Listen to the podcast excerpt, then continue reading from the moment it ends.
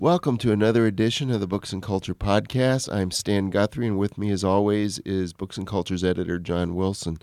And, John, before we turn on the microphones today, we were talking about how much you like to go to the Wheaton Public Library and go to their book sales and pick up a hardcover for a dollar and maybe a paperback for 50 cents. What's that all about? What's on your mind today? Well, the first thing that's on my mind today is Thomas Berger a novelist who died just a couple days ago. And I saw his obituary, and it made me think about reading his books. I started reading his books in the 1960s and have read him over the years. I haven't read them all, but he's representative of a large group of writers who, on the one hand, he had more success than the average writer. He had a very long career, a very productive career, Four of his books were made into movies, the best known being Little Big Man. And on the other hand, if you went to a whole slew of colleges and universities today and looked at the reading lists, does Thomas Berger show up? He wouldn't show up on many of them. And if you look at books where people are talking about these are the really important writers of the last 50 years, he wouldn't show up in those kinds of lists. And seeing Thomas Berger and thinking about him reminded me of being at the Wheaton Public Library just a couple of days ago and looking at the shelf where they put books that are being weeded out from the library's collection, which is, as you know, an ongoing process. And also, they'll sometimes put donations there. You can tell when you look at that shelf what particular sections they're going through. So, yeah. for instance, one of the things that they have been going through right now, and this is poses a real temptation for me, is they're going through their literary reference section. Oh man! And you shouldn't have told me that.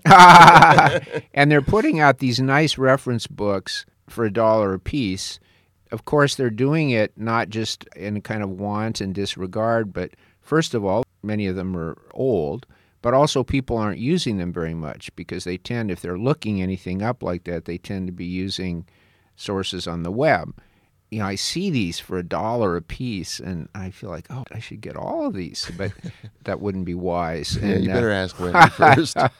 but I also looked, and I saw that they were cleaning out the bees in fiction. For instance, they had several novels by the writer Elizabeth Bowen, a very good writer. They had several other writers from the Bees where they had four or five books running along together that they mm-hmm. had discarded, just like Berger. Now, there weren't any Thomas Berger books there, and I don't know whether that means that they're not discarding any or they've already discarded some and somebody yeah. snapped them up or what. But the conjunction of that display and then reading about Thomas Berger's death just made me think a little bit about how we talk about writers. And there's a tendency, I think, to put too much emphasis, first of all, on great writers. I nothing against holding up great writers, and I'm not sneering at the classics or anything like that. I have no agenda like that. On the other hand, that can easily go off the rails. It can become a kind of idolizing, and also it can put people off when you're telling someone you have to read this. This is great. This is great, great, great. You have to read this. Or on the other hand, it may not be classics, but when you're talking about contemporary writing, there's also a kind of pecking order to determine on what's supposed to be important with a capital I if you write a novel about a certain historical subject it's considered to be very important with a capital I, your book is more important. Or, you know, there are all kinds of judgments like that. I was thinking how much I value a lot of writers who don't quite fit on those high up and you know the peg and you know Thomas Berger would be one another one who I greatly value and who in his own time was rated quite high by some observers of American fiction was the writer Wright Morris, mm-hmm. who also was a superb photographer as well as being a wonderful writer, and and again had a very long career, and certainly was not without awards and so on, and yet if you went to those English departments we were talking about and looked to see is anyone reading Wright Morris there? Is anyone writing about him? And so on and so on. The answer would be for the most part, no. It's just like he's practically disappeared. That's even more true of people who write in the realm of so called genre fiction, except for the ones who are right at the top of the field now. So that if you look at someone, to take just one name, a British writer named Elizabeth Ferrars, F E R R A R S, who was published in the United States under the pen name E.X. Ferrars, which she didn't choose. One of her American publishers thought Elizabeth Ferrars wasn't catchy enough, and so they just gave her an X, you know, an E.X. Ferrars. And I think I mentioned on one of our podcasts a couple of years ago that I had never read her, and I actually discovered her by a discard at the library. I read one of those books and found it very good, and I ended up reading dozens of books by her. People ask me sometimes for lists I mean, literally every week, people ask me, "Could you give me a list of you know important books to read, or books that I should read on this, or what really matters?" And that's not a bad question, but I also want to say, go to your local public library and literally pick four or five books off the discard shelf that no one is telling you you have to read this and you may not like all of them. Some of them you may read five pages and say, nah, not for me, you know.